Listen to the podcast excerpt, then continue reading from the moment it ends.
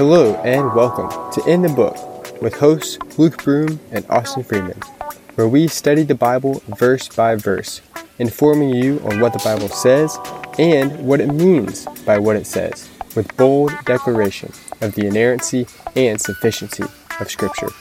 We hope you enjoy.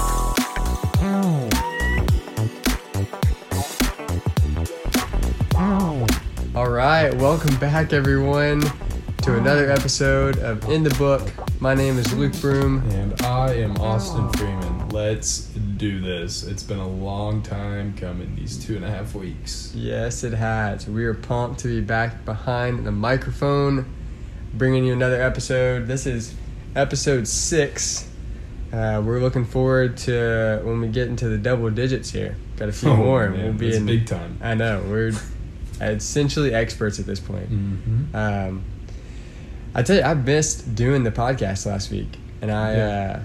uh, it honestly kind of set me back into a sense of laziness, yeah. like taking that week off. yeah, I, I, can agree. I I did not like it taking the week off, but Austin and I have been uh, traveling some here and there, and also just doing some extra prep work for this week's episode. We've Yeah. got we've got a big one this week, uh, covering some important verses and covering some uh, important topics in our world today. Uh, but at at the outset here, we did want to acknowledge just that this past week has been one of the craziest weeks uh, in 2020 so far, which is hard to say given how crazy 2020 has been in general. Mm-hmm. Uh, but this past week was obviously the election. Uh, should have been the election, but it is still ongoing. Yep. and Continually. continuing to ongo until we're uh, we're sitting here. We just wanted to acknowledge on this platform uh, for both Austin and I that we uh, are holding strong to the sovereignty of God in this situation. We uh, by no means put our trust or our hope in any ruler or any king outside of the Lord Jesus Christ. Absolutely. So And knowing that, like, it gives me satisfaction and, you know, God is going to be ever present with that individual. Yeah, absolutely. So we we say that, and also at the same time we acknowledge that we uh, we care about politics, and the reason we care about politics is because we care about policy. Because what does policy do? It policy impacts people, and we care about people. Yep. and That's so why we're here. That's literally why we're here. And so this we, thing can transform you into what God wants you to be transformed into. Yeah. Hopefully, we can be an outlet for the that. image of His Son. Yep. Exactly right. So, wanted to say that at the outset, just acknowledge that here on this platform. But we're going to hop right in because we got a lot of content. I mean, we've got probably a combined between Austin and I, like a solid 30 hours of prep work. Yeah, I think you. We had probably over ten pages of notes. Yeah, that's for sure. We we got a lot of a lot of material here, so we're gonna we're gonna filter through it and get to it. But uh, I'm gonna read the text for us, and then we'll uh, we'll hop right in. So we're in First John chapter two. Uh, we're picking up in verse 15. This is from the English Standard Version. John says, "Do not love the world or the things in the world." If anyone loves the world, the love of the Father is not in him. For all that is in the world, the desires of the flesh, and the desires of the eyes, and pride of life, is not from the Father, but is from the world. And the world is passing away along with its desires, but whoever does the will of God abides forever. Amen. Amen That was the reading of God's Word. So we got verse 15. We're kicking off here. This is uh, the title of the podcast this week. And this is probably one of the most uh, famous New Testament quotes Do not love the world or Yeah. the things in the world. Okay, so we're going to do like we always do on this podcast and give some biblical definitions so we can understand what exactly John is saying here. So uh, bear with me here. We'll uh, do our weekly uh, Greek vocabulary. There we go. Um, but look in the first word I want us to look at is the word love. Uh, this is the Greek verb agapeo, not agape, agapeo, A G A P A O, and it's, it's used here. It, the, that word it mean, has a couple different meanings. When it's used here, it denotes to take pleasure in the thing, prize it above other things, be unwilling to abandon it or do without it. So if you read it again, it would read, "Do not." prize this above other things, the world. Do not uh, be unwilling to abandon it or do without it, the world. So that's what John's trying to communicate here.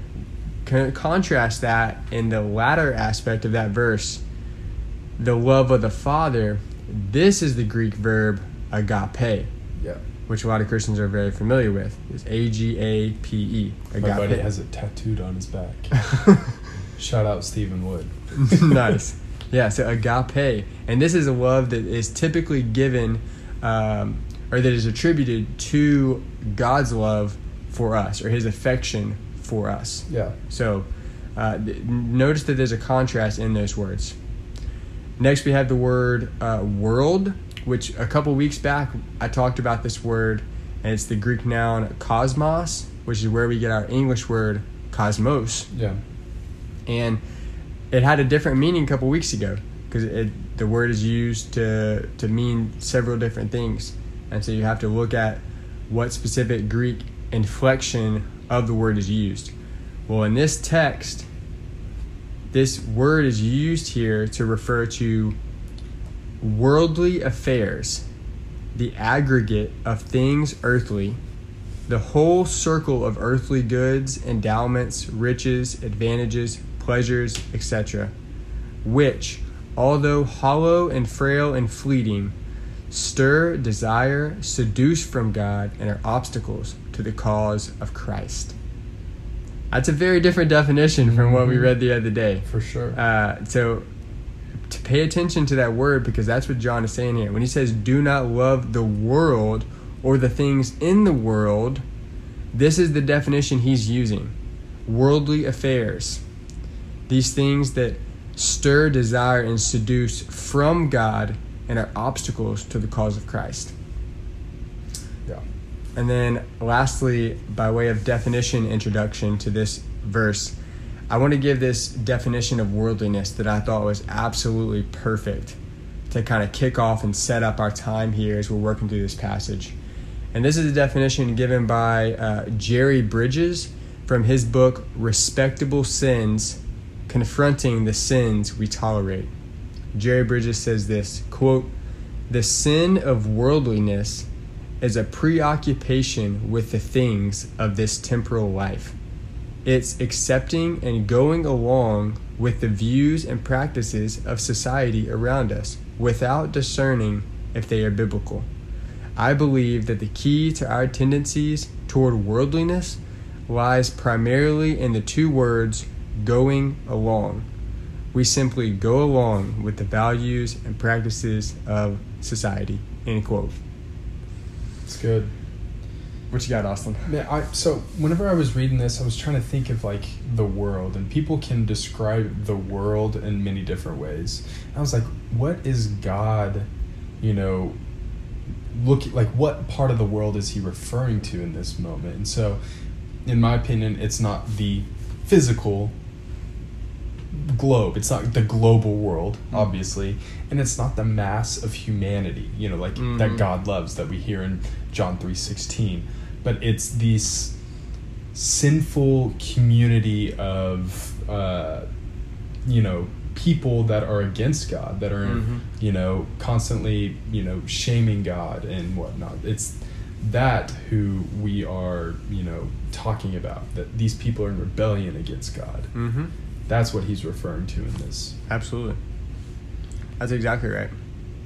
So now that we've got this set up, we've got these definitions here of this first verse. Um, I, I want us to see one important aspect of the first like uh, phrase of this verse do not love the world or the things in the world this is a command yeah it's not a suggestion and it's not something you should just think about in your spare time. This is a very direct and clear command from the Apostle John. He says, Do not love the world or the things in the world. Okay? This isn't this is not something that you can say, ah, it's okay. Like I I think that I can get away with, you know, uh, being a Christian and loving the world. John very clearly here says, do not love it. Okay? And we're to talk through uh, the reasons why he says this. He gives us, give or take, three reasons in these three verses of why we should not love the world or the things in the world. We get our first reason uh, directly after this first phrase. And he says, uh, the first reason we shouldn't love the world is that the love of the Father is not in him. That is to say, that this person uh, proves his state as unregenerate because he loves the world indeed more than God. Or the other aspect of this, since we know that John is writing to believers, we could say that the Christian is distancing himself from God by chasing after the world. And in a, a more temporal sense, the love of the Father is not in him because of his disobedience and rebellion. Yeah. So two aspects of that, right? That uh, the love of the Father is not in him. This is our first reason not to love the world. We can look at it as, from an unbeliever standpoint, like this proves that the person is not regenerated because they're loving the world more than they're loving God. Yeah. That's where their heart is. That's where their treasure is.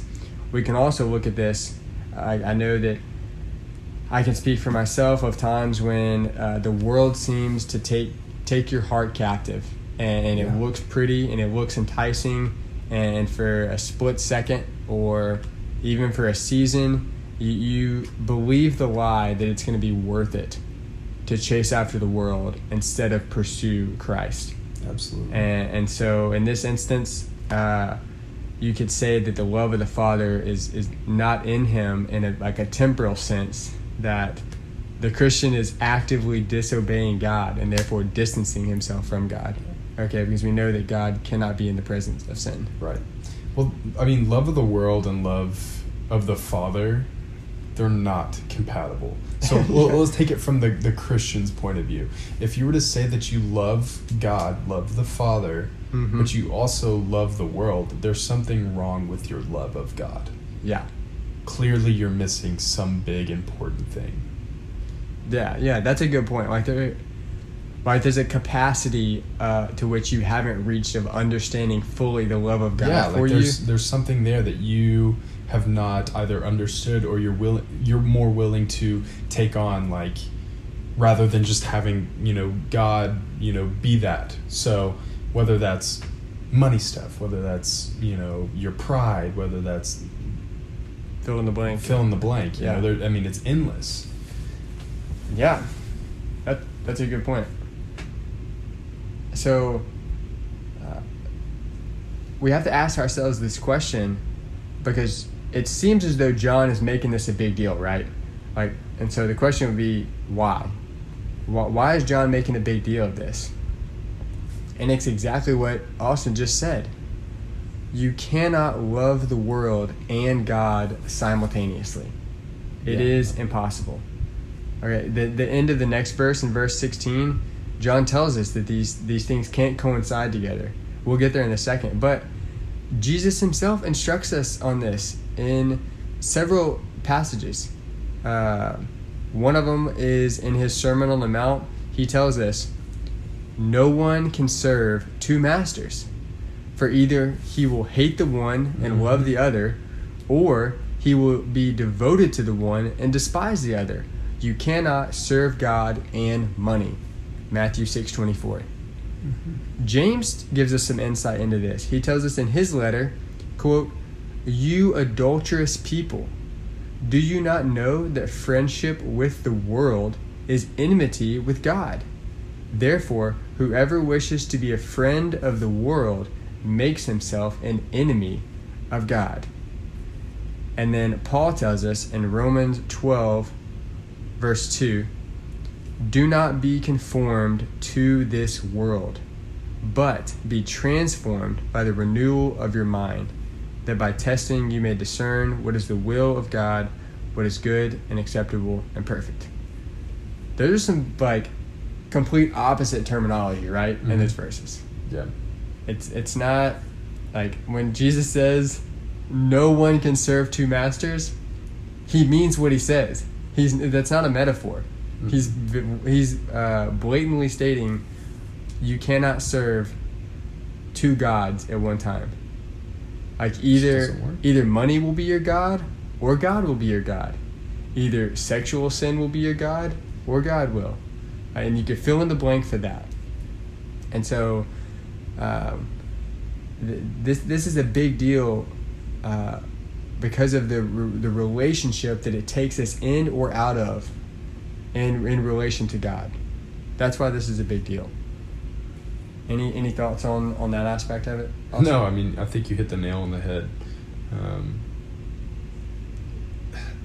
there have been so many times in the centuries past of Christianity where Christians were being pulled away from God and into the world. And I mean, even like those Christians in centuries past that were told to go live in monasteries and like nunneries or whatever, like because they were supposed to be away from the world and if they truly loved god they would go into these desolate places but there's Mm. problems with that too because what what does it say in john is it john 17 where his prayer is to like you're supposed to be in the world not of the world Yeah. is that john 17 i think It could be. Um, I don't want to quote me on that. but his prayer for us is to be in the world and not of the world. So there's problems on both sides of it whenever you try to, you know, excommunicate you, communicate yourself from the world. Because what are you doing in that moment? You're not fulfilling the the, the commission that we Yeah. have To set forth for us. And then on the other side of that, if you're constantly in the world and that's your fallback and that's your, it's gonna fail you every time. Like Yeah. there's it's not going to satiate you like the what God can give you. God is enough through this. Yeah, that's exactly right.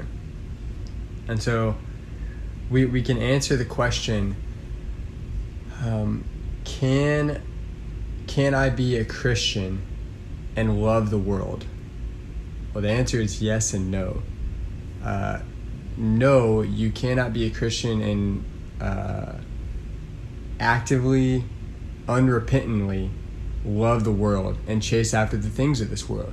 It's very clear after this first verse that the, the love of the Father is not in the person that is actively and and um, unrepentantly pursuing the world. They have they have no desire for God. Yeah. They, they probably find themselves like many uh, quote unquote Christians in America today that wear Christianity like a T-shirt, uh, don't have uh, don't have any real like possession of the faith. They just profess the faith, and um, the the world comes along and it and it chokes them, and, and it, and it it takes this uh, perceived love of God completely away, and there's Yeah. no desire for God None. um, because they're so wrapped up in the desires of the flesh and the desires of the eyes and the pride of life, which is what we're about to get to.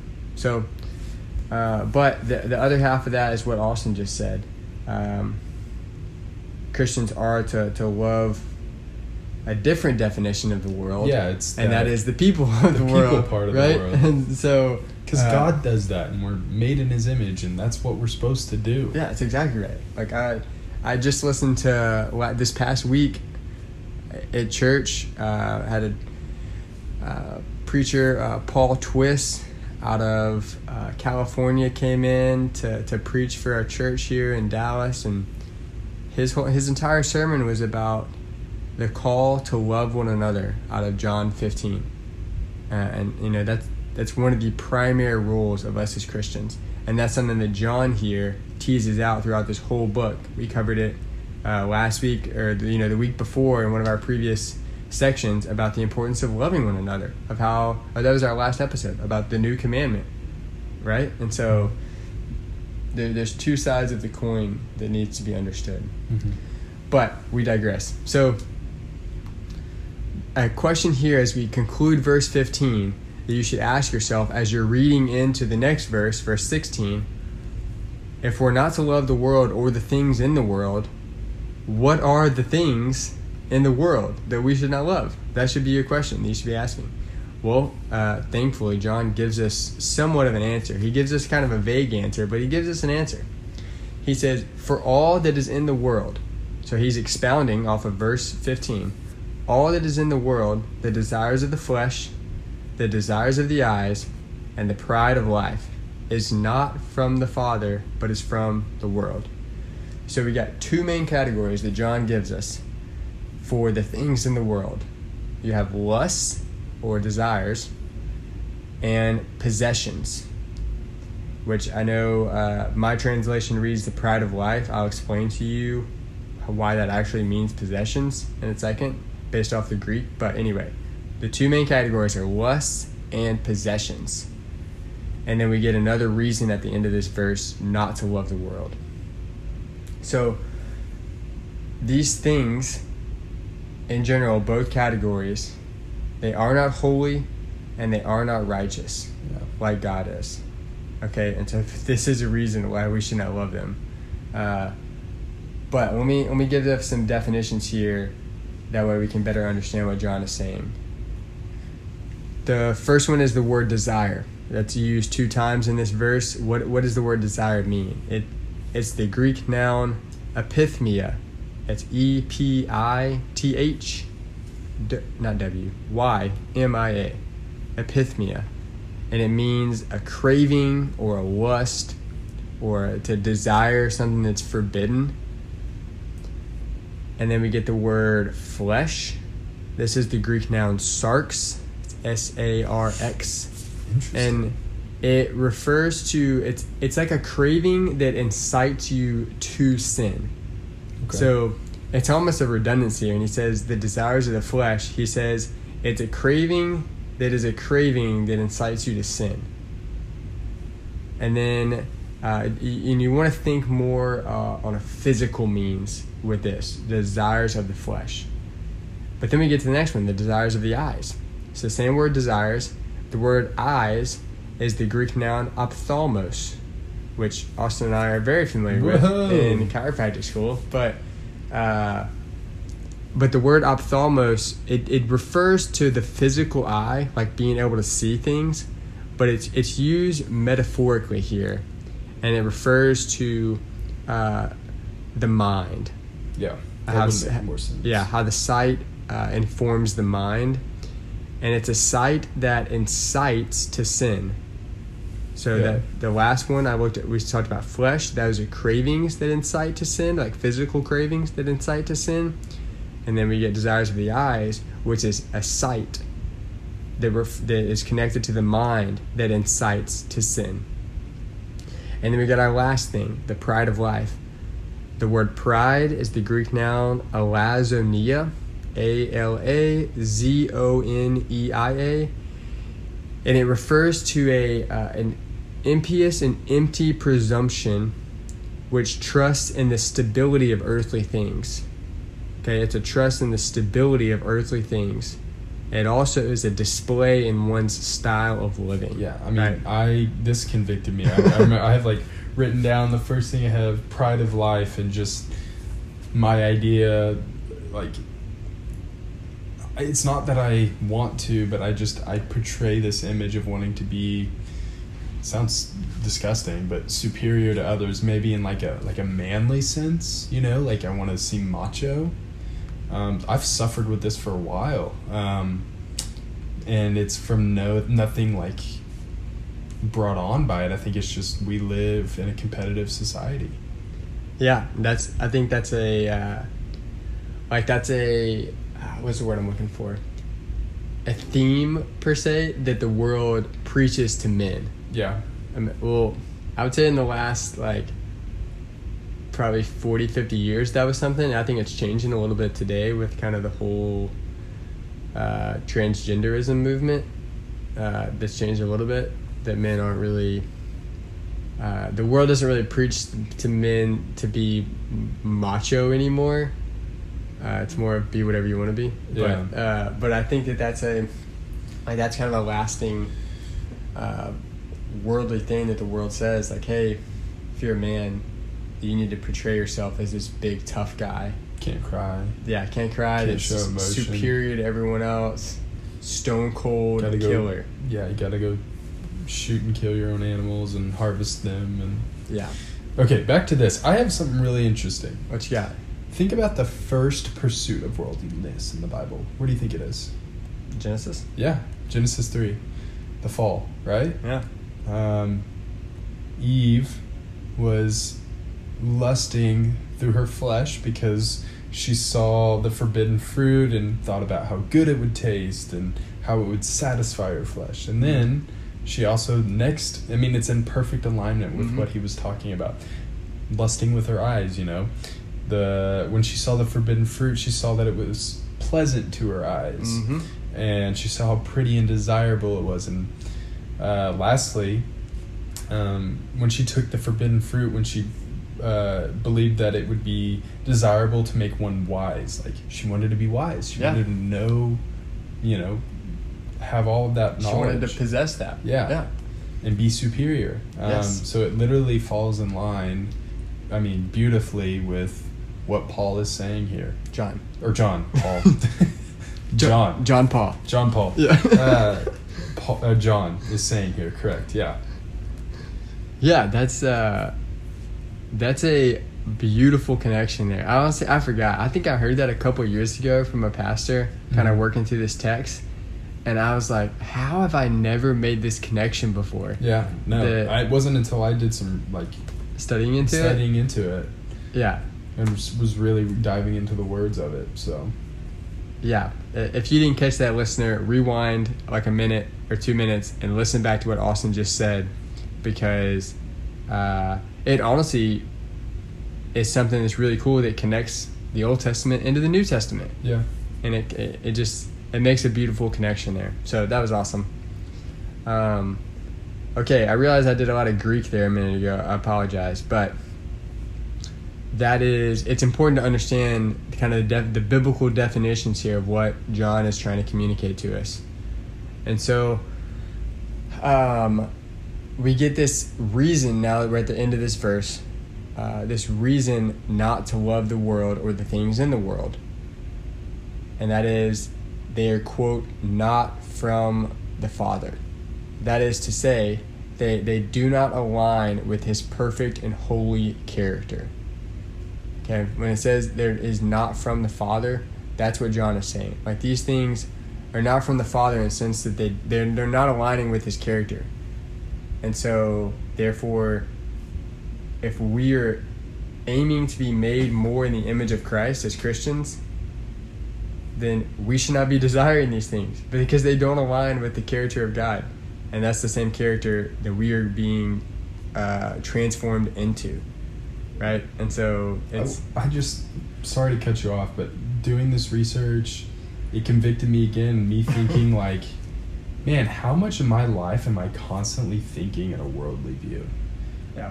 um, you know whenever i think of like my standard of success it's purely worldly at times yeah. whenever i think of what is attractive in a you know a person from the opposite sex Mm-hmm. at times it's purely worldly Yeah.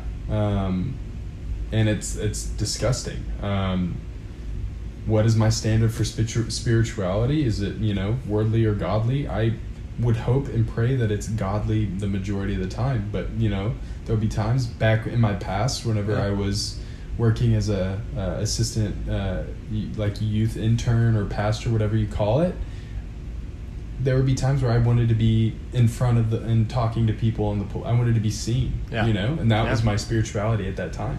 Mhm. And I wanted to be heard, and that's just so selfish. Yeah. I I've been there as well. I appreciate that honesty and, and vulnerability there. I'm, I'm sure our, our listeners can relate to that. Um, and we understand that for us as Christians, uh, it's a reality that indwelling sin in our lives are um, is is real, and uh, our our own flesh and the enemy of God at every step is aiming to pull us away from Christ. It's not trying to push us towards Christ. And so, uh, but thankfully, we have the Spirit of God in us and we get to fight that. So,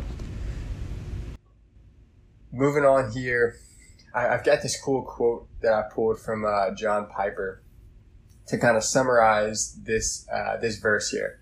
So this is from John Piper. He gave this in a sermon on March the 10th, 1985. He says, quote, anything in this world that is not God can rob your heart of the love of God. Anything that is not God can draw your heart away from God. If you don't have it, it can fill you with a passion to get it. If you get it, it can fill you with pride that you've got it. End quote. Dang. Okay, so think about how that summarizes what we just read in verse 16 desires of the flesh, desire of the eyes, pride of life.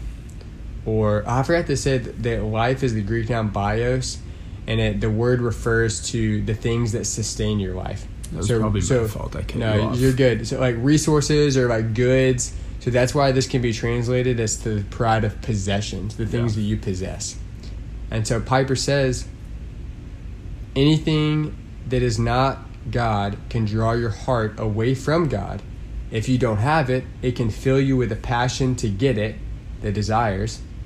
If you get it, it can fill you with pride that you've got it. That's the pride of possessions. So okay. I thought that that was just a beautiful kind of summary statement of that verse from Piper. Um, any thoughts on that before I enter into this uh, lengthy discourse here that I've got planned? um, are we going to talk about the kind of the current status of the Christian church in today's world? Yes, we we're are. gonna hit that. Okay. Yeah, we're gonna we're gonna cover that at the end. That but that is on the docket. Because I have a lot to talk about. Okay. Austin, Austin said he's got like an hour's worth on that. Yeah, but we won't, okay. we won't put you through that. We won't subject you to it. All right, I've got this question here that I want us to think of, and at this point, I want I need to preface by saying I want you to bear with me, listener, because this is going to be some dense material that I'm about to go into. Uh, so if you're if you happen to be listening to this in a place that uh, if you're not in a moving vehicle, you're not outside, and you might need to take notes on this point, uh, I would do that. Uh, if you're listening, then uh, I pray you keep up. so, the question here that I want to answer is what worldly desires, ideologies, and worldviews exist today that Christians should be aware of, be sober minded towards, and proclaim God's truth in? That's the question I'm about to embark on. Now, Firstly, I have this is an excerpt. It's from an article titled The Church's Dumbing Down. This is by Shane Lems. And he uh, wrote this article. He was pulling from this book by Os Guinness. Uh, and the whole article is based on this book.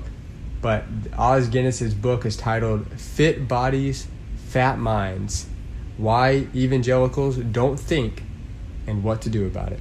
Mm interesting uh, title of the book there. I like that. Mm-hmm. But this is what uh, Shane Lems says, uh, quoting from this book. Quote, the second half of the book, called An Idiot Culture, discusses the cultural factors that also led to the dumbing down of modern evangelicalism. Number one, amusement, which is the modern love of or lust for entertainment. Number two, consumption, the lifestyle mm-hmm. which abides by the gospel of advertisements. Number three is image, the infatuation with trends, looks, weight, sex, skin, etc. Number four is visual, the ability to watch a three hour movie coupled with the inability to read a serious 300 page book. Number five is postmodernity, which is the loss of overarching truth, meaning, and morality. Number six is media, the twisting or ignoring of truth for the sake of entertainment and cash. Number seven is genera- generationalism, which is the separating of generations with labels and stereotypes. And number eight Boomer. is cyber Gnosticism, which is the blending of the virtual and what is real. End quote. Interesting. So that was eight things that uh, Os Guinness says are cultural factors that are leading to the dumbing down of modern evangelicalism. Now, the uh, you could probably tell and pick out each of these eight things is a worldly thing. Mm-hmm. I'm not going to go through and break them down, um, all of those, but hopefully you picked up on some of those and see how these are things that are attacking uh, Christians in like subtle and deceitful ways, trying to pull them away from God. Yeah. I mean, uh, like the first one, amusement. I was like, I read that one and I was like, man, that's me.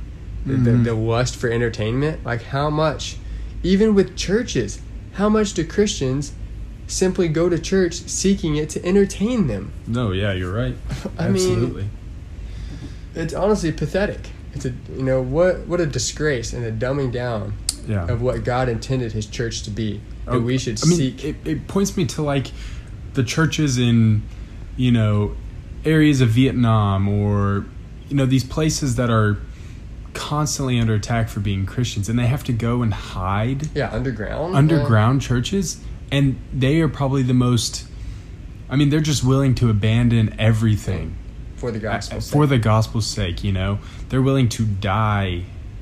I mean, and that's what the majority of what I have written down here is.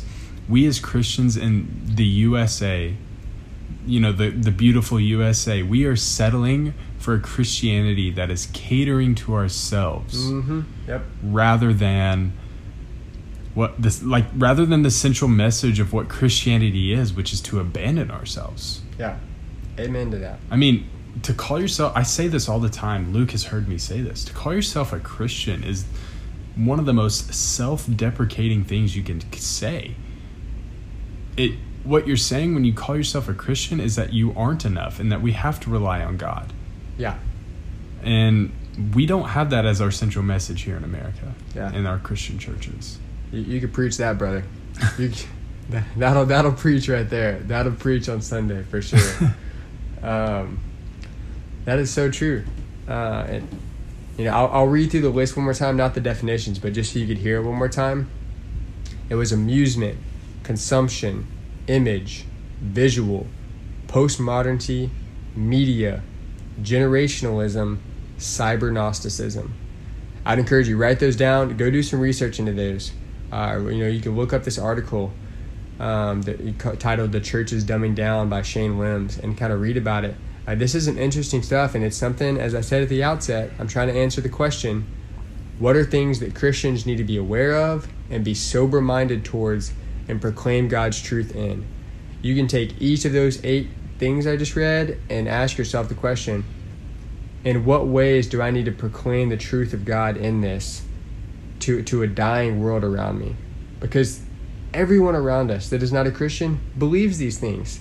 They're pursuing these things. Yep. They're seeking these things out. I mean, shoot, the other one of this that cracks me up when I read it was the visual one, which Yeah. the definition is the ability to watch a three-hour movie I mean, Couple- it's so true. coupled with the inability to read a serious 300-page book. Like, 300 man. pages. That's a lot of pages.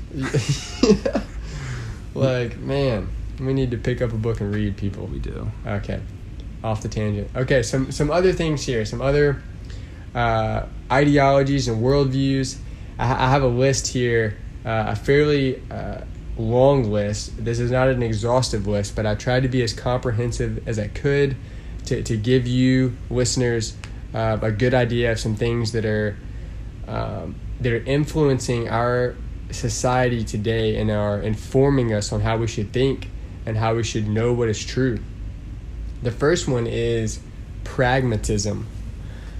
And uh, pra- a good definition of pragmatism for the Christian is it's the theory where does it work is more important than is it biblical. Okay, think about that. Pragmatism says, uh, does it work? If the answer is yes, then you keep doing it. It's pragmatic, it's practical, it's working, so you keep doing it. If it doesn't work, then stop doing it. It, it uh, that's not true anymore. Is your basis of truth is based on whether something works or not. This is fundamentally That would like destroy pray- like half the time like if you were to like pray a certain prayer and like if you were pragmatic you would like why would you even pray anymore? Yeah, exactly. That's exactly right. So, like, you can see how fundamentally destructive this is for the Christian if we embrace this pragmatic uh, lifestyle. Which I've got some other good quotes at the end of this about pragmatism and how it's influencing the church. So I'll save kind of my uh, my content for that. But the next one I have on the list is relativism. This is the doctrine that knowledge, truth, and morality exist in relation to culture, society, or historical context and are not absolute. Truths, knowledge, morality, they are not absolute. Everything is relative. It, it changes, it can be what you want it to be. Uh, this is a highly uh, influential uh, ism per se that is, is influencing our world like right now in 2020 when you think about uh, transgenderism and other things associated uh, like that that says uh, I, I can be who I want to be you can't you can't present this objective standard that says what we should and sh- or shouldn't do okay because truth is not absolute with relativism it's all relative. That's the name of the game. So, the next one I have is indifferentism. Indifferentism. This is the belief that differences of religious belief are of no importance. So, the Muslim and we the, all believe the same thing. the Hindu and the Christian, it's all the same thing. Indifferentism is the differences of religion of religious belief are of no importance. Okay? The the problem with this is that this ultimately leads to ecclesiastical ecumenicism. I realize that's a big word. I'm not going to spell that for you. You can look it up. But ecclesiastical ecumenicism. Ecclesiology is the study of the church, so this refers to the church, and then ecumenicism is the uh, is about unity. The word is surrounded with unity. So you think church unity, but that's not really what it means. Uh, what it means is religious unity is the aim of the gospel, not the salvation of sinners. Okay, so this this is fundamentally problematic because now you have uh, Christians in the world, and this is real. Like there is a website set up for this. This is what is um, running rampant in the progressive Christianity movement in America right now. This is part of their kind of main agenda in progressive Christianity is ecclesiastical ecumenicism. Okay, the the Muslim and the Hindu uh, and the Christian, like we we don't acknowledge the differences, the fundamental theological differences in our belief systems, and we just uh, cast all that away for the sake of religious unity. This is then they say this is the aim of the gospel. This is what the gospel came to do, to make all of us from different religious beliefs But those other one. major belief systems don't even believe in the gospel. Exactly. It- How does that even make sense? It doesn't make sense. Okay? But you know what? It makes sense if you don't think about it. Yeah, I guess so. and you're not biblically sound. So uh, you can see, hopefully, listener, how problematic that is. But it's out there. Uh, the next one I have is sentimentalism. This is uh, the the basic idea of this is that morality is rooted in emotion. In its most uncompromising form, it says that moral metaphysics, moral thought, and moral epistemology are all somehow emotion based. So, this ism is all about your emotions. Your emotions drive everything. The, the way you think, how epistemology is how we know what we know, how we know it is, is true. So, the, your fundamental knowledge of what is true is based off your emotions. There's no consistency in that. Emotions are so fleeting. That's exactly right. So uh, there's obviously a big hole in that, uh, and like I think uh, the the verse that comes to my mind is out of Jeremiah, uh, where the prophet says that our heart is deceitfully wicked Yeah. and evil above all things. Like our heart deceives us all day, every day. Yep. Like, why would I believe my emotional heart and have that guide my life, guide my morality, guide the way, guide what I know to be true? That is a dangerous assumption. Yeah. A deadly assumption to believe Yes. that our greatest asset is our own ability. Mm. That's good. I mean, truly, Yeah, like that's yeah, deadly. Is yeah, that is absolutely deadly. if you were to maintain that, then see you, buddy. Yeah. The next one I got here is individualism. This is uh, a doctrine that the interests of the individual are or ought to be ethically paramount. This is the conception that all values, rights, and duties originate in individuals. Uh, which there, th- there's there's some good to this. Like there's some things that you can take out of this and, and apply it biblically, if you uh, filter it through a biblical worldview. yeah. Uh, but the flip side of this is that this ties into uh, pietism or pietism. Yeah. Pietism. Yeah, pietism. And it's the emphasis on subjective experiential individualism at the expense of corporate and covenantal faith. Okay, so it's all about the individual sub- subjective experience. Okay, and so you can see how this is problematic because it takes away from the obje- objective truth of God's word. And so um, your individualists uh, in the world, specifically highlighting America, it, it says, like, Austin, you as the individual, you get to decide for yourself as an individual what you think is paramount, what you think is uh, you know your your values and your rights they originate within you and what you decide them to be and what you subjectively decide okay? So hopefully listener you that example cleared it up as as far as the problem with this. Jeez. um, uh, the next one I've got is consumerism, which is simply a desire for more stuff. That's a very uh, simple definition, but it Mhm. honestly kind of summarizes it. It's a desire for more stuff, and this is uh, especially true in America, where oh yeah. like like everyone just wants more stuff. Like Oh, I- for me, for example, materialistic. Yes, material. I, I am an avid disc golfer. Uh, every time I look at my disc golf bag, I'm just like, man, I, I just I need more discs.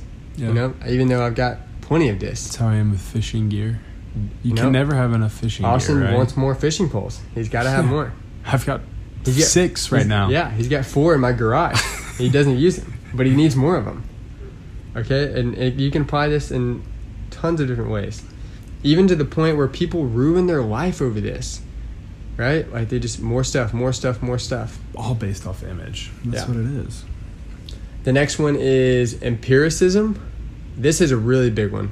Uh, this is one that has really influenced the way uh, science works and uh, the w- the way we know what we know to be true, epistemology. So empiricism is a view that all concepts originate in experience. That all concepts are about or applicable to things that can be experienced or that all rationally acceptable beliefs or propositions are justifiable or knowable only through experience. So the key word there was experience, Experience. right? Or uh, it's often defined as the five senses. It's like it's about what you can physically experience uh, through your senses, what you can gather through that. And so all your your morality, your knowledge, you know, the way you the what you know to be true is about your experience. So if it's true for you, then that is true. That's what empiricism says. That if that's your experience, you can see how kind of individualism Mhm. tied in with empiricism, tied in with some relativism. You tie them all together, and this is the statement you get: Jesus is real, but he doesn't have to be the same for me as he is for you. Oh man. That's that's that's the statement that you get, right? If you tie all these together, that's what you get. And that's not the reality of the gospel. No. Jesus tells us who he is clearly in his word. If we are to know who he is, we pick up the book and we read it. And we find out who he is through that. And through the Spirit of God enlightening our hearts and our minds. Okay? You, do- you no one gets to say the statement that he uh, he doesn't have to be the same for me as he is for you. Okay, Jesus is not your magic genie in Can't a put bottle. him in a box. Yeah, Yeah, you can't put him in a box and just be like, yeah, you don't get to form "This is him. my." Yeah. Wow. Yeah. We are the clay and he is the potter, not Yeah. the other way around. And that's just to fit someone's needs or wants in that point in time. Like, that's just, ugh, I don't like that. Yeah, I don't like it either. Uh, the next one, i this is also another really big one. And you'll understand why after I read the definition, but it is humanism. And this is an outlook or system of thought attaching prime importance to human rather than divine or supernatural matters. It's living definition of living in the flesh, right there. yeah. Uh, the humanist beliefs stress the potential value and goodness of human beings, emphasize common human needs, and seek solely rational ways of solving human problems. So the, the humanist is completely void of anything spiritual, supernatural, divine. So uh, obviously, I don't have to state why this is problematic for the Christian because our entire life is supernatural. mm-hmm. Like y- you would not be a Christian if something supernatural had not taken place. Right. Namely, that the Spirit of God supernaturally transformed your heart of stone into a heart of flesh. Yep. So uh, this completely destroys that. But uh, these next few that I have, as I'm kind of wrapping up this section, I apologize. I realize this is a lot of material.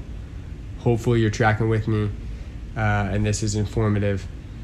These next few are, are more uh, practical things that we can clearly see in 2020 as kind of worldviews that are changing uh, the way people think about things. Uh, and so the first one is transgenderism.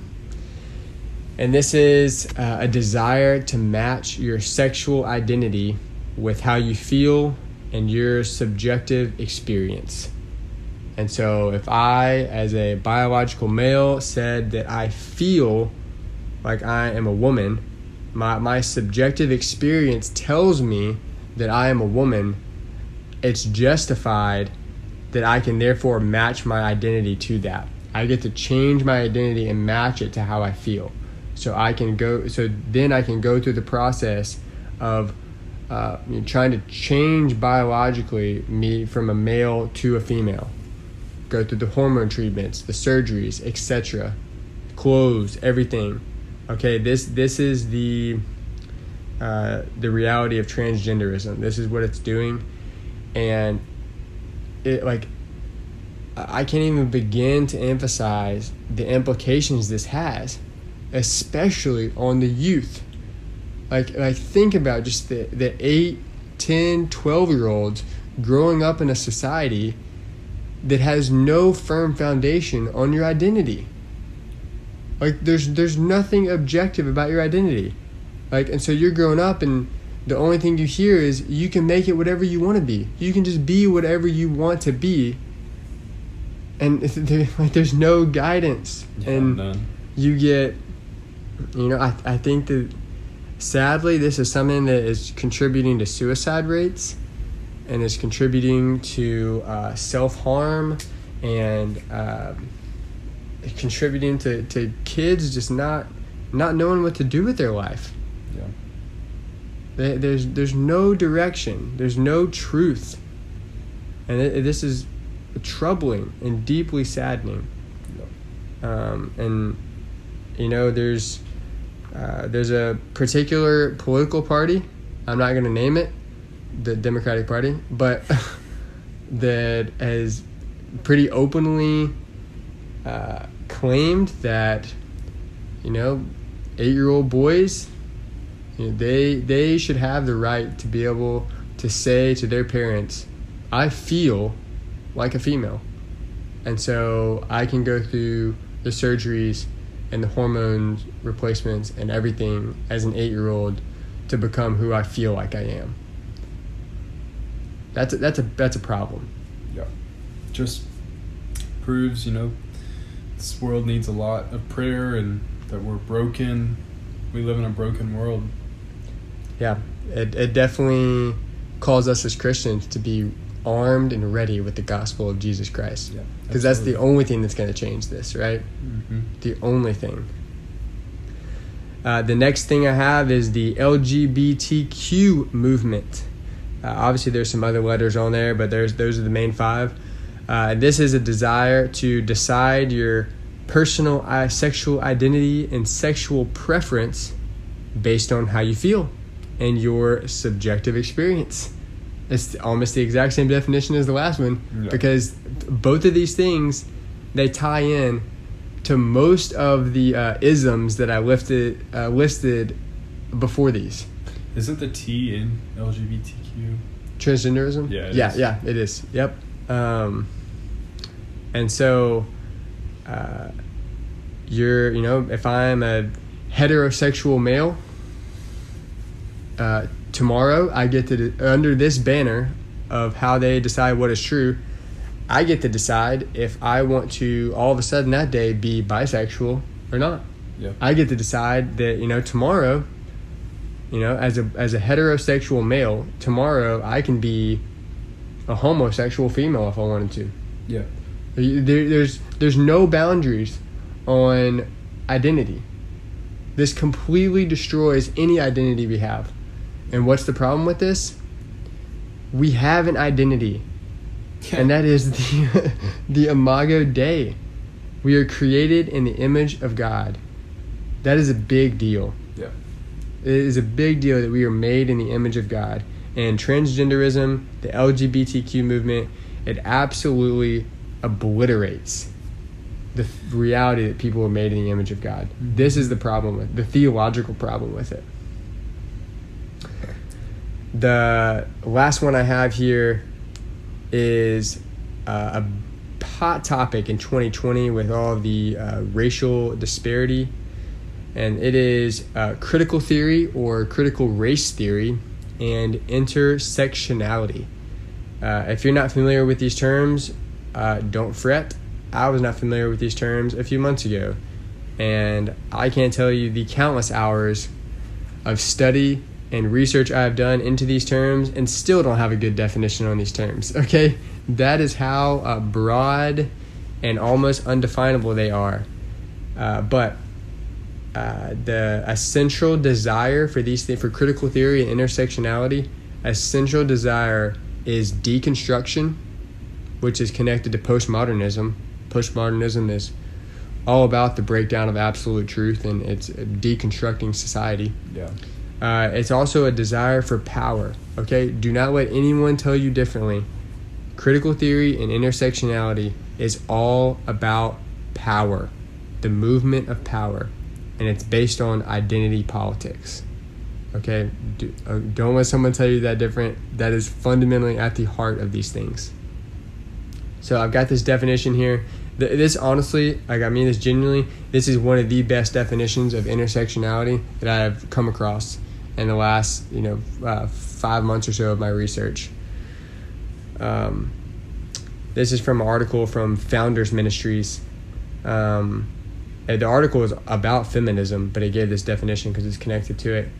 And this is what it says: "Quote: Intersectionality is the idea that we all exist under different layers of oppression based on what social identities we claim.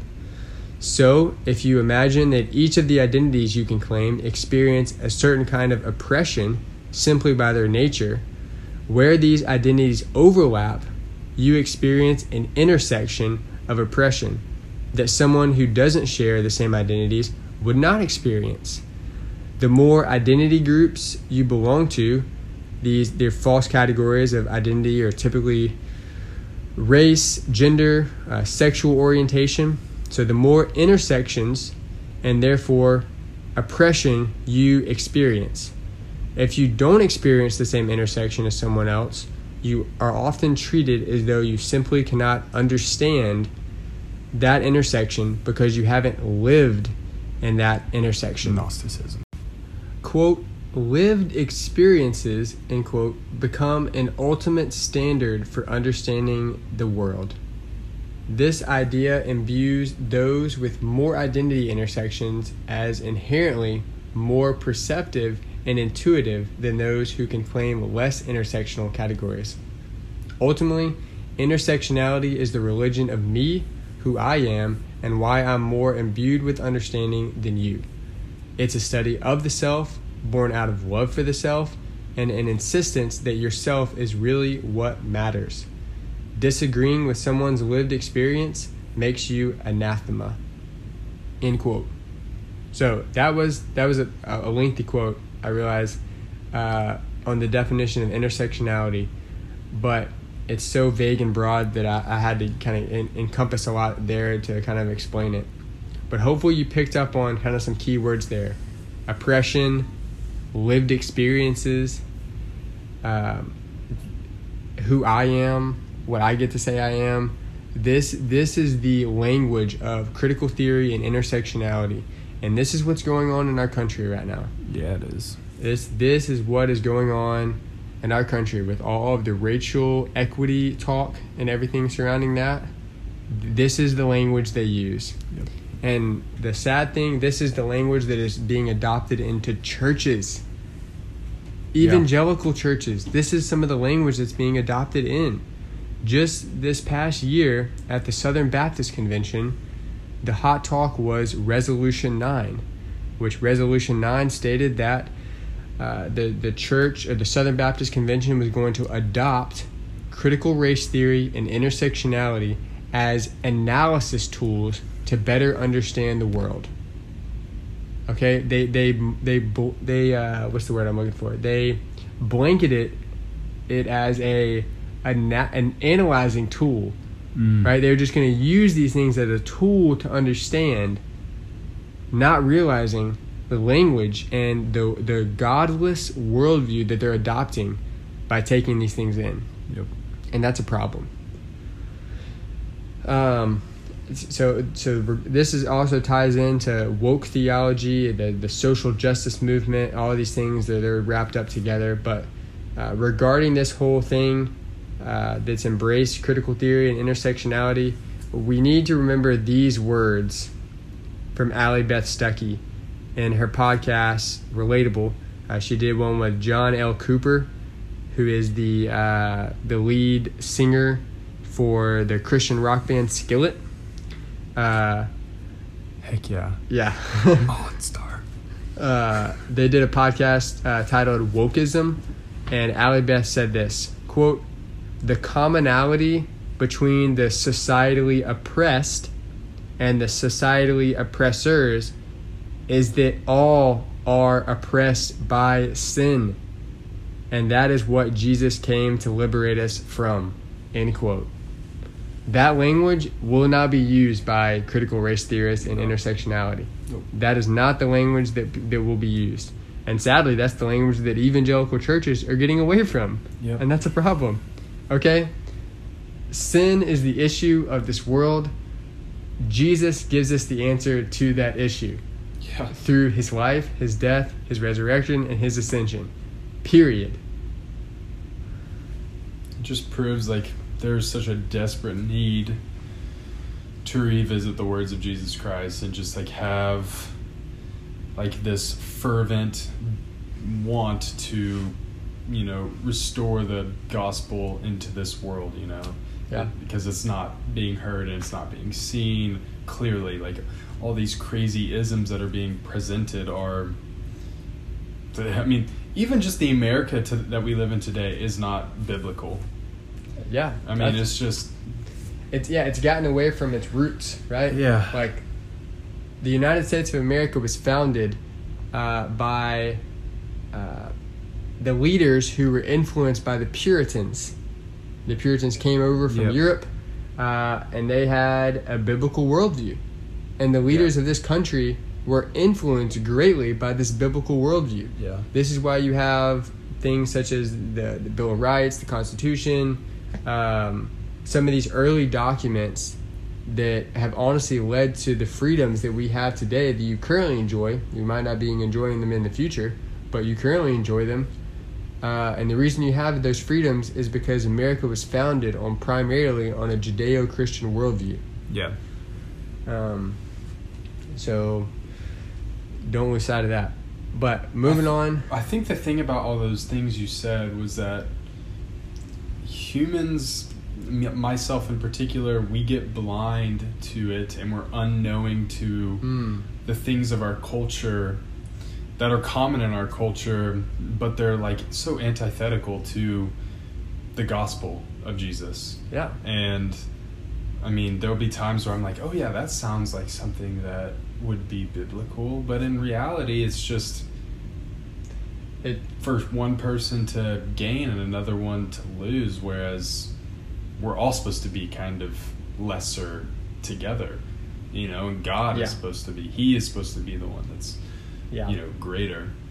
a, a lot of these isms are dressed up to look really pretty and they're like uh, language is used that makes you think it's good but then you start digging into the why behind it and some of the fundamental like desires and motivations of it and you realize that it's actually antithetical to the gospel Yeah. and so that just goes to show all of us need to be doing our research Yeah. like you, if, you're gonna believe something, if you're gonna do something or make a decision on something, I urge you understand why you're making that decision. Understand why you're doing what you're doing. That's so Mhm. important. Um, and finally, we're getting to verse 17. we haven't even gotten there yet. Okay. Uh, I, there's three verses, and we're spending this much time on it. Uh, and we are because it's important. But verse 17 says, And the world is passing away along with its desires, but whoever does the will of God abides forever. And so we get another reason here why we should not love the world. It is all temporary. Why would we spend our life trying to gain the world when it's all going to pass away one day? Yeah, it's literally putting something. you're putting. You're investing into something that's just gonna. I guess just. It's not like it cannot last. It cannot maintain. I mean, you hear the the stories all the time. I'm not. Whenever I die, I'm not taking it with me. I mean, that's so true. Like, Yeah. and Yeah. the basis of our like it's just makes me think like a lot of people's understanding isn't on what's the spiritual gifts that we'll be getting in heaven you know it's Yeah. just it's so oh world centered i mean i know Yeah. i sound like i'm beating a dead like a, a, a dead horse here but Yeah. like it's so true like yeah, it people are enamored with the things of this world. Sin. That's what it is. So That's what it is. uh, you know, Jesus gives us instruction on this uh, in the gospel. You know, the the writers of the gospels give us accounts. Uh, the first one I got for you here is from Matthew six. Jesus says, "Do not lay up for yourselves treasures on earth, where moth and rust destroy, and where thieves break in and steal." But lay up for yourselves treasures in heaven, where neither moth nor rust destroys, and where thieves do not break in and steal. For where your treasure is, there your heart will be also. Okay, the key thing do not make this world or the things of this world your treasure. Nope. They they're going to be destroyed. You will not be able to take them with you. Do not put your treasure in them. Again, we get this other really cool passage in Mark uh, chapter 8 uh, where Jesus says, uh, He calls to the crowd, um, to him with his disciples, and he said to them, If anyone would come after me, let him deny himself and take up his cross and follow me. Mm-hmm. For whoever would save his life will lose it, But whoever loses his life for my sake and the gospel's will save it. For what does it profit a man to gain the whole world and forfeit his soul? For what can a man give in return for his soul? For whoever is ashamed of me and of my words in this adulterous and sinful generation, of him will the Son of Man also be ashamed when he comes in the glory of his Father with the holy angels. It's a good word. Yeah. So th- those two passages right there from Jesus um, gives us important instruction on the temporality of this world and how we should not be putting our treasure in that. How we should not be aiming to, to gain our life in this world. It's, it's temporal. Lose your life and you will save it.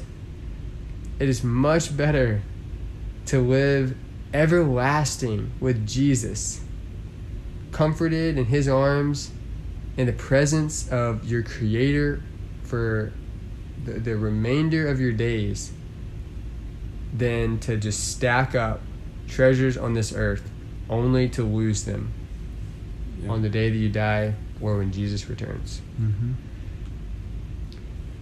So the the uh, quote unquote gospel that this completely destroys in America is the health, wealth, and prosperity gospel. Let's go. Which it, honestly, it's really no gospel at all. It's not good news. no, it's not. But uh, this reality from John, uh, 1 John two seventeen, completely blows the whole prosperity gospel away, Mhm. right? Because the prosperity gospel says talking about getting things of this world. Yeah, getting things of the world to prosper. That's literally the goal of it. You get a car and you get a car, but you have to pray hard enough. Yeah, make sure your faith is stronger. Uh, listen to me say this, listener. You are not here to live your best life now. No. Gaining the world is not an ultimate eternal gain. Paul says in Philippians 1 to live is Christ and to die is gain. Love that. To live is Christ, and to die is a gain. Okay, the pro- the prosperity gospel preachers cannot say to you to die is gain Yeah. because it's all about prospering in this life, Right. building up your treasure in this life. God God wants you to have that million dollar house. God wants you to have that brand new sparkling the hundreds of thousands of dollars car. Yeah. He he doesn't want you to struggle. He doesn't want you to, to suffer. He And doesn't- why even pray? Yeah. He, he- Pray, like suffering is what brings about like fervent prayer. yeah. We, And I don't think God intends on us to have easy things in this life. no, not at all. Not at all. I mean, because then if that's the case, then why even need God? You know, like if Yeah. ever if we have everything, we're bettering ourselves constantly. Yes. If we are, everything around us is, you know, like, why even need? Yeah. At the heart of the prosperity gospel, you're creating a situation to where you're working yourself out of a need for God, Yeah. which is fundamentally problematic Yeah. and is the complete opposite of the gospel, So which says that abandon yourself. yeah, that we are sinners in desperate need of God. Yeah. There is no other way out of our sin except that God would save us. Yeah. that he would initiate everything. Ooh, my blood's raising. My blood, my blood pressure's getting high here. Um, I, you know, I, I pray that we would all be like the psalmist in Psalm seventy three. It says, "Whom have I in heaven but you? And there is nothing on earth that I desire besides you. My flesh and my heart may fail."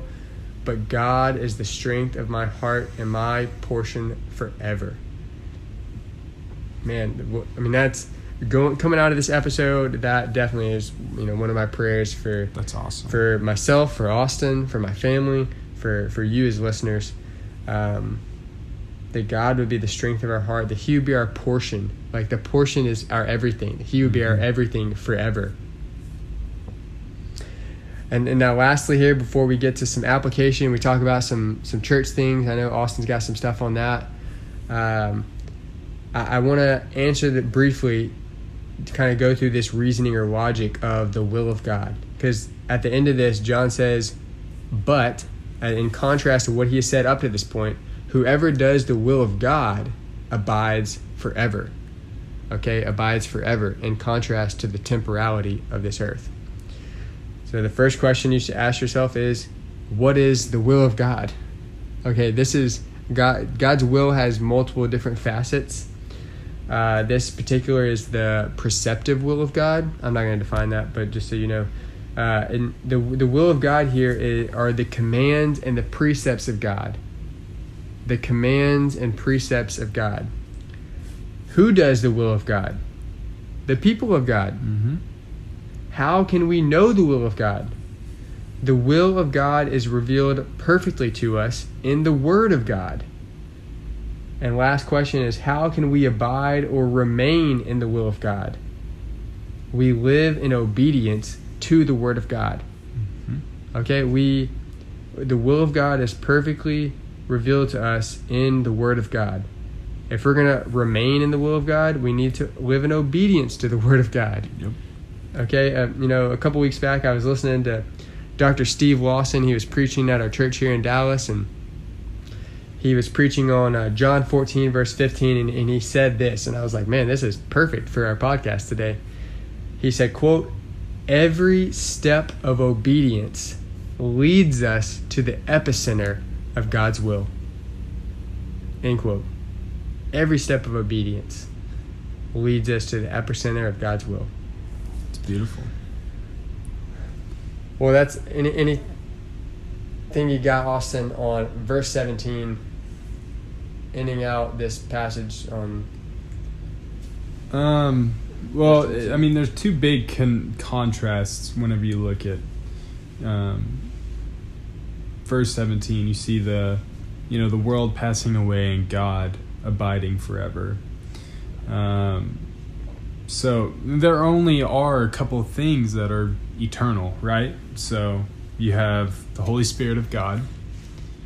You know, you have potentially the people around you and you have the eternal like words written in the bible so if you had time attention expenses to those things you're going to get these spiritual rewards. But if you were to add time attention expenses like our world tells us to then we're not going to have those anymore. So it's just important to understand like our time and what we put our time into and the attention and what we focus on and uh, what we i guess consume those things might not seem super important uh, when it comes to a day-to-day life because consumerism has become such a just constant thing that it's only of this world. But when you compare it to what the bible says about it being cast onto the heavenly things guys there's some i mean we'll have spiritual gifts. No one really knows what those spiritual gifts are. I mean you can guess a few but I mean, there's real it's it's a it's a positive thing to think about here so that's all i really have It's good. Good wrap up there to verse 17. And that that concludes our uh, kind of exegesis of uh, the verses of this. And we're going to wrap up our time today uh, in some application yeah about uh, the world and the church. What's going on in 2020 with the world and the church? Uh, I'm going to start us off here with a quote from R.C. Sproul. Uh, he said this in his uh, his exposi- expositional commentary on Romans. Uh, this is on um, Romans 12, verse 2, which I quoted earlier. Uh, R.C. Sproul said this quote, I find myself scared by polls about the behavior of so called Christians. Today it seems there is no discernible difference between the professing, born again Christian and the secularist when it comes to divorce, abortion, or sexual immorality. We're still adolescents. We watch what the world is doing and we want to win its approval. We do not want to be social pariahs or outcasts, so we allow the standards and customs of our culture to dictate our behavior instead of the Word of God. End quote. Mm. That last phrase there is sobering. Yeah. I mean, man, RC coming in with some truth there. Uh, but but this is a reality in our country, and I mean in our world, but specifically highlighting you know the church in the United States. How much is the church being influenced by the what the culture says? Yep. Like we we do not look at the world and say, "Hey world, what should we do? What should we believe?" And the world tells us, and then we do that. Yeah. AKA the social justice movement. Yeah. That's not how it works. The Christian always looks to the Word of God and then abides by it. Yep. Uh, Absolutely. this next quote I have here, uh, it's kind of lengthy, but man, there's some meat packed in this ver- this uh, quote right here, and it kind of ties in some pragmatism that I, I referenced earlier today, or, or today earlier in this podcast episode. Um, but this this is by uh, Darrell Harrison. Uh, he, this is an article, a quote from an article he wrote called uh, Six Reasons the Church in America is Becoming Increasingly Impotent. And Darrell says this quote, In Ashamed of the Gospel, John MacArthur writes, Today, more than ever, evangelical church leaders are held captive to the notion that their main duty toward the world is to study the trends of popular culture and try desperately to get on every passing bandwagon as quickly as possible. MacArthur's words provide a very accurate description of what evangelical pragmatism looks like. Evangelical pragmatism is rooted in the misguided notion that the gospel somehow needs help in order to achieve its desired end the salvation of those who are enemies of God. It is an approach to evangelism that emphasizes employing worldly strategies and tactics toward the goal of making the gospel more attractive and palatable to unbelievers. But as Pastor Josh Buice rightly explains, pragmatism all, will always lead the people of God away from the will of God at some point. If the gospel is working, pragmatism says, do it. When the gospel seems to not be working, pragmatism says, do something else that gets better results.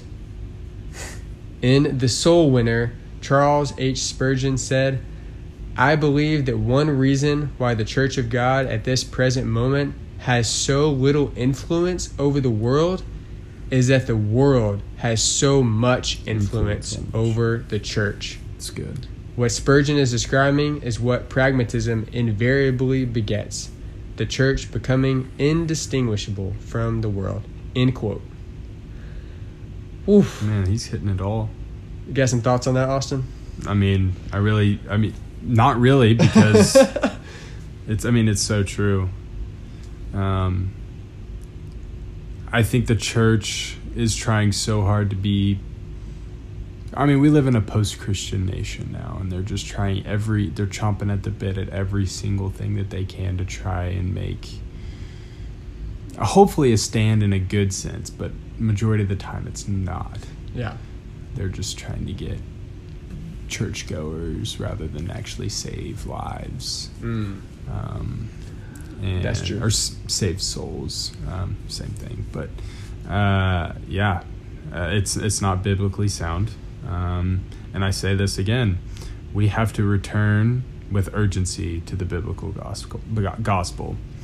Um, this gospel demands and enables us to turn away from the sin that we have in our lives, and it allows us to take up our crosses daily um, and to die to ourselves. That's what we really need to hear right now. Is we need to die to ourselves. People are like, what does that even mean? It, it, we live in such a a, a, a self advanced like a, a, a world of self advancement that we don't even know what the meaning of dying to ourselves is, and that's the central message of our gospel. Um, our salvation has to we have to have this deep wrestling in our souls with the sinfulness of our hearts. If we don't even see the sinfulness of our hearts, Mm. then I mean, what are we even doing? Yeah. Um, so uh, we have we needed more a, a stronger desperation for the need of His grace too. I mean, that's That's that's absolutely. and it's not it's not being preached in majority of not majority. I won't say majority. A, a strong number of churches. pulpits, yeah. Yeah. That's for sure. I have one thing, and this might be my last thing, and I want to kind of want to end on this. Not me. Luke can continue, or not the podcast, but me. And it's a quote from was it David Platt? Is that his name? Yeah. Yeah, from his uh, his book Radical. Jesus is no longer one to be accepted or invited in, but one who is infinitely worthy of immediate and total surrender. We have to surrender, people. Um, the problem with our society is that we believe that we can do everything as long as we, you know, get hit in the face and pick ourselves up by our bootstraps and continue to work hard and that it's on our power alone and that's not true. I'm not saying working hard and you know having high aspirations is anything negative or even the fact that we are able to pursue goals like we should celebrate that. But if you're only to believe in the American way of life, then it's it's not biblical and you're making a dangerous assumption in your life. Yeah, that's absolutely true. Um, I've got, I've just got a couple more comments here before we wrap up this episode, and uh, this next one is a is about the what what a large part of evangelical churches in America their their goal is, whether they want to admit it or not, and it's wrong and.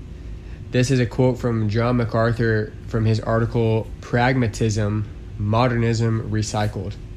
John MacArthur says this Subtly, the goal is becoming church attendance and acceptance rather than a transformed life. Preaching the word and boldly confronting sin are seen as archaic, ineffectual means of winning the world. After all, those things actually drive most people away. Why not entice people into the fold by offering what they want, creating a friendly, comfortable environment, and catering to the very desires that constitute their strongest urges? As if we might get them to accept Jesus by somehow making him more likable or making his message less offensive. End quote. Those words from John MacArthur are uh, quite sobering and boy, do I pray that our our pulpits, our churches in America would wake up and start preaching the gospel as it is given to us in the Word of God, and not uh, not a different gospel, not a gospel that sounds better, Right. not a gospel that's more likable. um, uh, you you will not get anyone to accept Jesus by uh, not preaching the truth of who Jesus is. If, if you try and try and water down the gospel or make his message less offensive, like that, that's not an effective weth- uh, method of preaching the gospel. Uh, we, we're called to preach the gospel as it's given to us in God's word. And we, we have to preach all the gospel. We can't just preach the things we like. We, we cannot uh, go through the, uh, the, the Bible and toss out the things that make us uncomfortable, toss out the verses that we disagree with. We have to preach the whole counsel of God as it's given to us. Absolutely. And and the the interview that I referenced earlier with Allie Beth Stuckey and and uh, John L. Cooper, the Skillet uh, lead vocalist. Uh, another thing that was said in that podcast, um, Beth asked uh, John Cooper the question, you know, what what do you think is the reason behind all the, the woke theology and the, the social justice movement happening in our country, kind of this this worldliness that's running rampant in the church right now. And this is what John L. Cooper said. He said, quote, it's a product of weak pastors who wanted to be so relevant for the world that they forgot to be relevant for the gospel. Boom roasted. I mean, Cooper That coming. wasn't his intention, but well, maybe it was. It, d- Cooper coming in, he's preaching on that one. That's like that's heat. that's some fire right there from from John L. Cooper. But how true is that? I mean, please. Like I wish that some some weak pastors would be taken out of the pulpit. Yeah. The pulpits in this country need uh, men who are going to step up and lead boldly from the Word of God, who are going to take the Word seriously, who are going to exposit the Word, who are going to preach the Word verse by verse, not taking out the verses that are uncomfortable that you don't like. Okay? We, we're not called to be relevant for the world, we're called to be relevant for the gospel. Yep. And in that, we reach the world. Lastly, here, as I want to wrap up this uh, this lengthy conversation on worldliness and the church and uh, worldly ideologies and things uh, with um, uh, the, the the problem and the solution. This is not the solution, but it, it's it's a, it's a form or an answer of the solution. You could say the solution in many different words, but uh, I listened to an interview with Dr. W. R. Godfrey, uh, and he was asked the question concerning worldliness in the church, and, and he said this about it: "Quote: The church has been lured into the thought that they need to become all things to all men." End quote. And then he was asked, well, what's the solution to this? You know, if, if the church is, as, as I read earlier, is being, from, from Charles Spurgeon, is being influenced by the world, um, it, or it has no influence over the world because the world has so much influence over the church. eh, What what's the solution? And and W. R. Godfrey said this, and this is what I want us to end with today, and what uh, our encouragement to you, listener, is. He said, "quote To fall back in love with the Word of God." Got end to. quote Got to. that like if I could end with anything today, that's what I would want to end with. Like like if you if you're gonna combat and kill worldliness, you've got to fall back in love with the Word of God. You got to love it, know it, preach it, breathe it, live it, memorize it. Like that, like your life needs to be saturated in Bible. Yep. Period. Saturated in it all day, every day. Um, and and this this is this is the main way in which we combat worldliness. Uh, this is the way in which churches, pastors should combat worldliness. Uh, is to fall back in love with the Word of God. Yeah. The uh, the goal of the American way of life is to make much of us, but the goal of the gospel is to make much of God. And Yeah. um, All we need to realize that and live that out. Absolutely. Well, that that concludes our conversation today on worldliness and the church. Thank you for listening. If you made it this far, Thank uh, you. bless you, and Appreciate that. and and thank you. Uh, we honestly we appreciate your listening. We appreciate your time.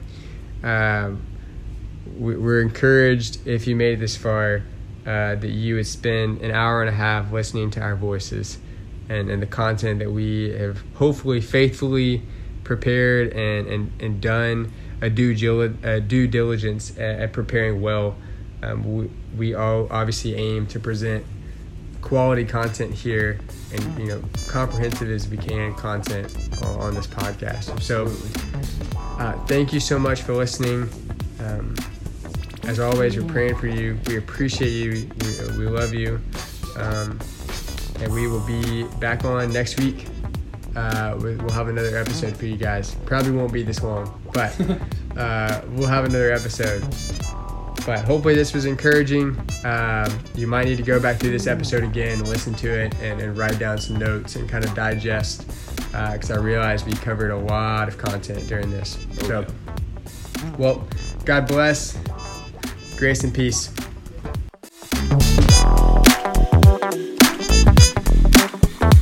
Mm.